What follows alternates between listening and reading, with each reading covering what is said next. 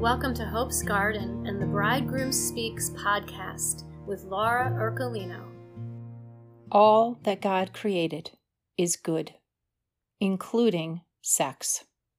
But its goodness lies in His original design, His original plan, meaning, and purpose for the marital act. From the beginning, God meant it to be a sign and symbol of the Trinitarian unity, of the love, the self-giving, mutual love of the Father, the Son, and the Holy Spirit. And the marital act between man and woman here is meant to be a foretaste, a foreshadowing of the joy and fulfillment of our union with God in heaven. This is why Jesus in the scriptures says there is no marriage in heaven. We won't need the sign and symbol anymore.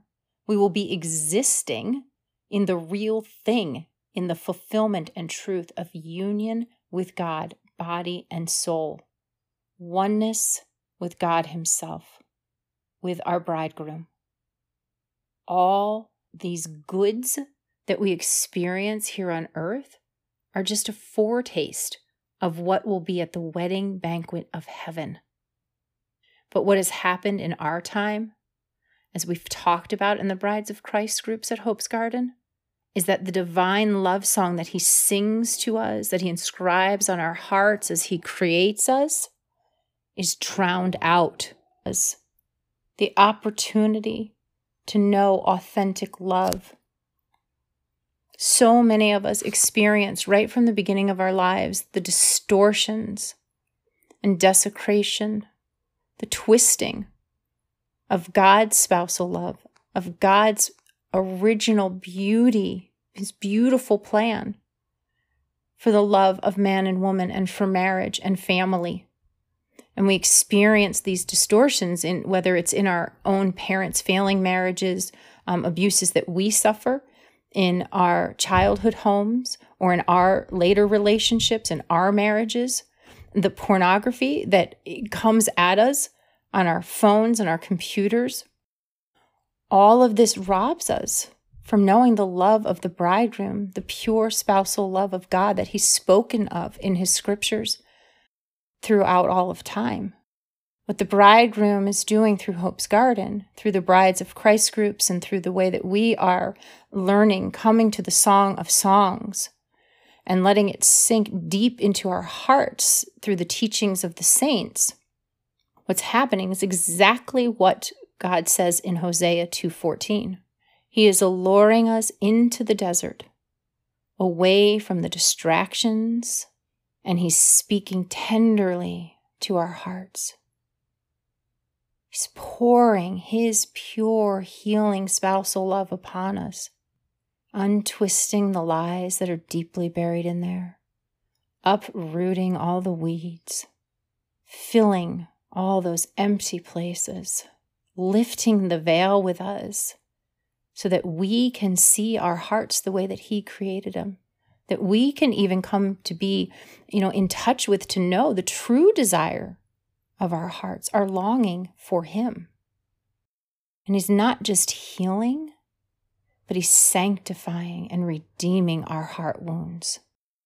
And once we have encountered and experienced Christ, our bridegroom, and we allow His love to restore and heal us, then Then we can come up out of the desert leaning fully on Him, and with new, restored innocence, purity of heart, and dove eyes, eyes that see the way that God sees, eyes that can see that we are a gift, and that all the others in our lives, all the ones He entrusts to us, are gift, given to us, not to be used, but to be loved.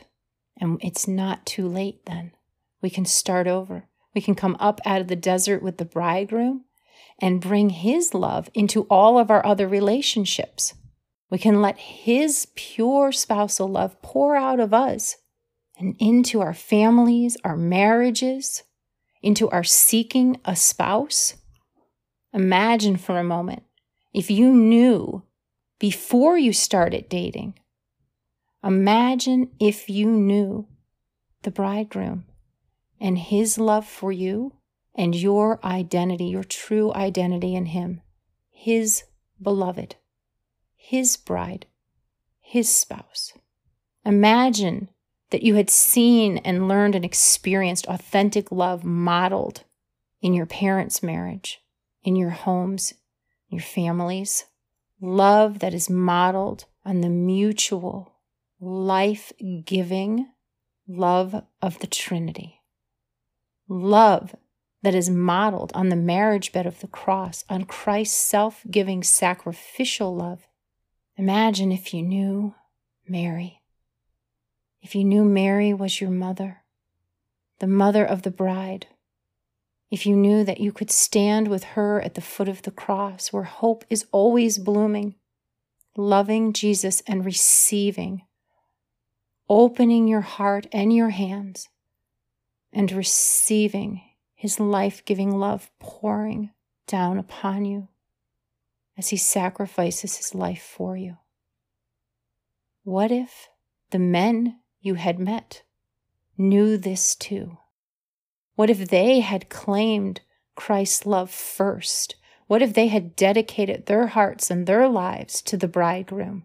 What if they knew that as men, their strength and their tenderness were both beautiful and necessary? And what if they knew how to look at you with pure eyes and pure hearts, and to see as God sees, to see you as the beautiful rose that Jesus sees? And what if they knew that their calling, their destiny, their purpose and meaning was to try their very best to be as the bridegroom, to love as Christ the bridegroom loves his brides, his bride, the church, laying down his life for his bride? And imagine if you knew that that is the love you deserved, the love you were created to receive, to receive into your heart, your soul, your mind, and your body, and to nurture and to give back out, creating new life and new love into the world. It's not too late.